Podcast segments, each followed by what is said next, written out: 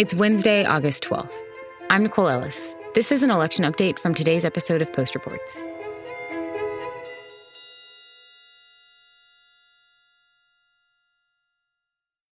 Hi, hi, hi, hi. Sorry to keep you. That's all right.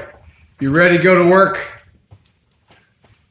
Oh my God. I'm so ready to go to work. I was raised to take action. After a very lengthy process, Joe Biden announced the name of his vice presidential pick. Annie Linskey is a national politics reporter for The Post.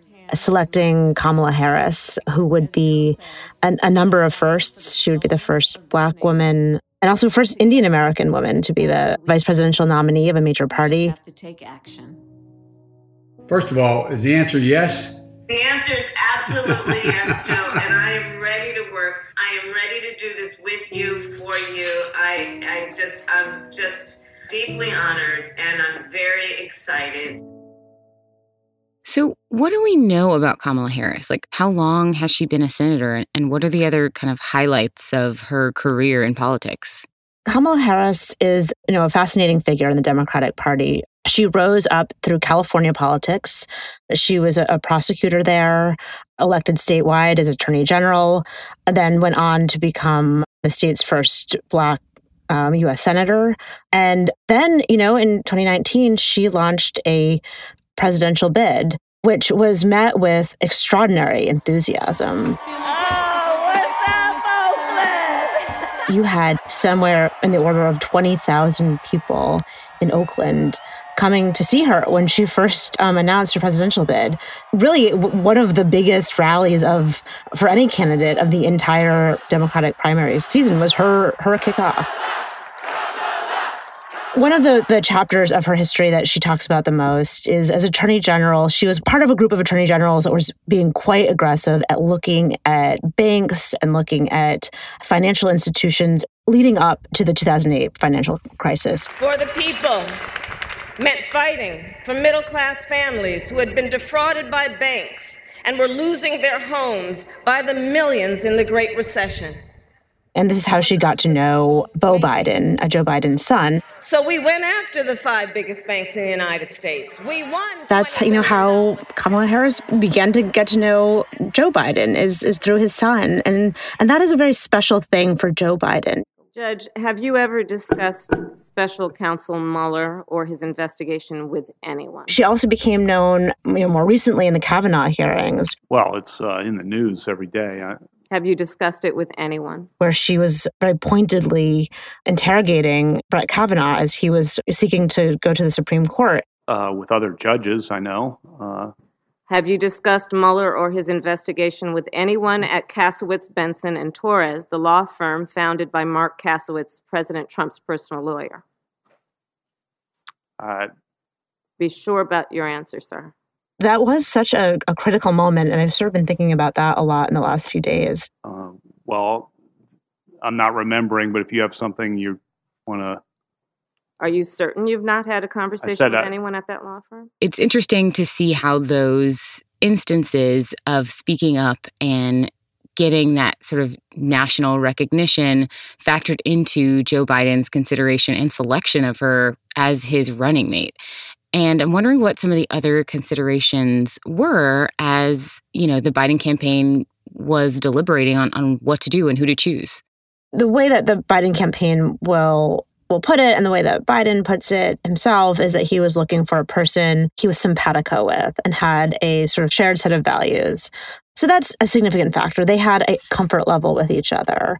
But, you know, aside from that, the fact that she is a Black woman is particularly important in this moment. Over the past few months, ever since March, when Biden said that he would select a woman as a running mate, there has been a campaign that has only grown in intensity for him to select a black woman.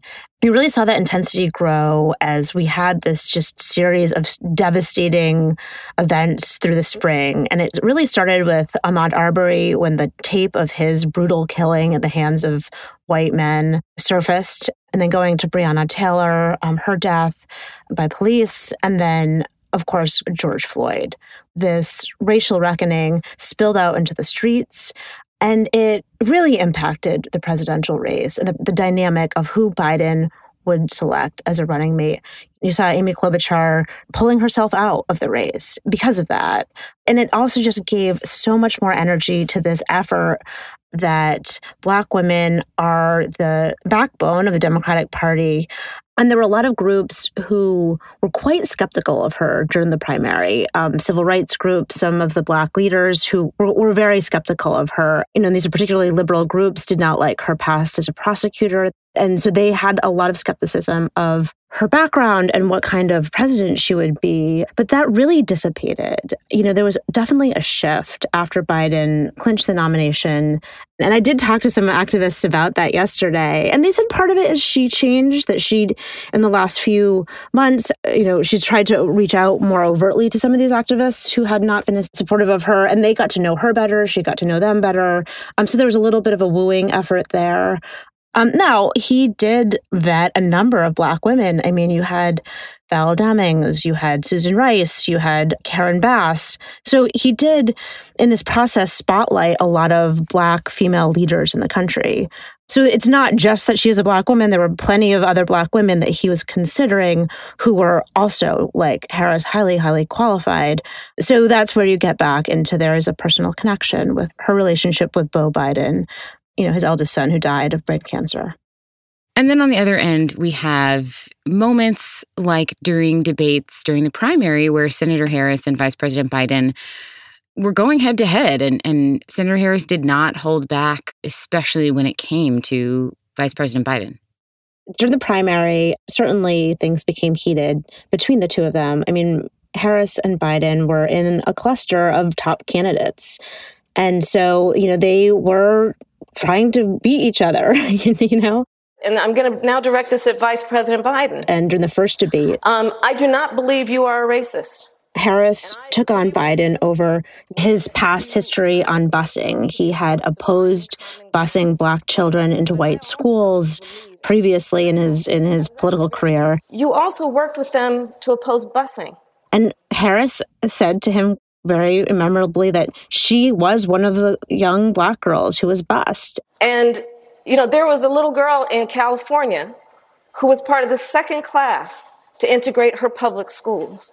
And she was bused to school every day.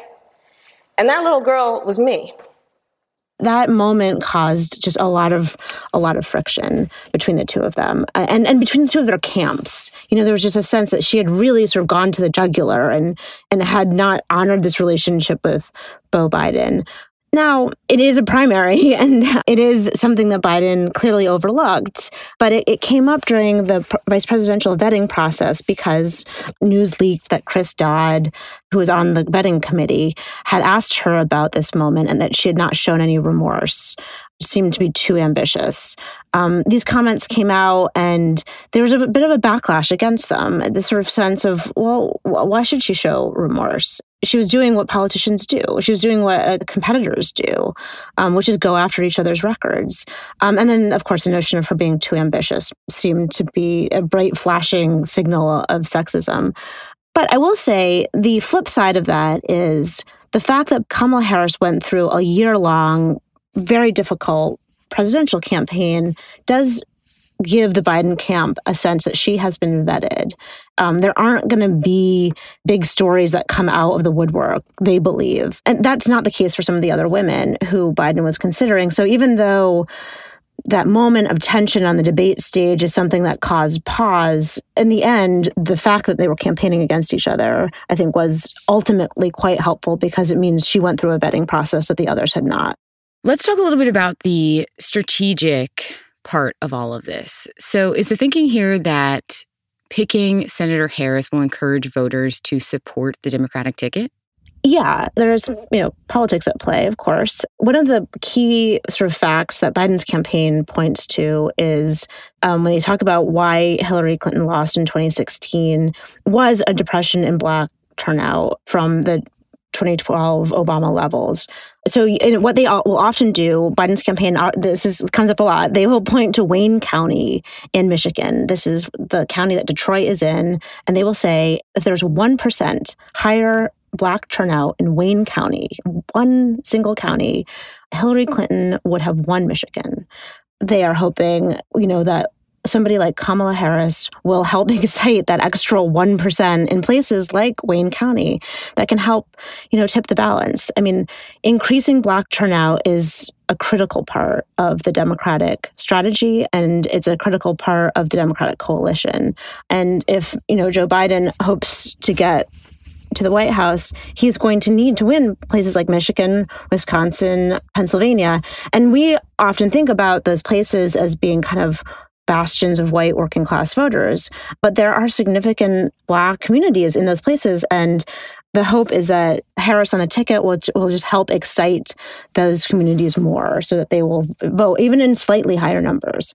And another dynamic that I noticed a lot of leaders started to talk about is this the civil rights history, where America has seen these moments of great progress that are you know almost immediately paired up with moments of retreat where gains seem to get lost.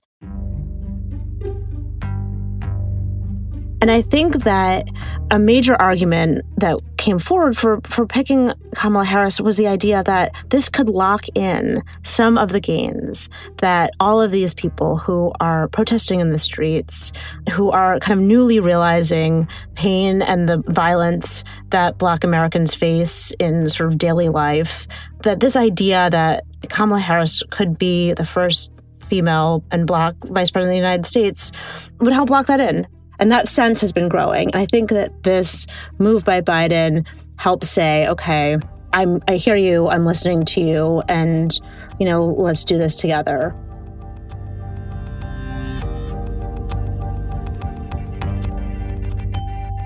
Annie Linskey is a national politics reporter for The Post.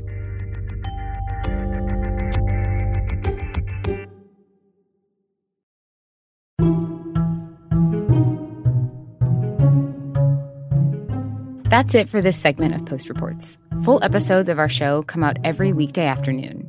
You can subscribe at postreports.com or wherever you get your podcasts. I'm Nicole Ellis. Thanks for listening.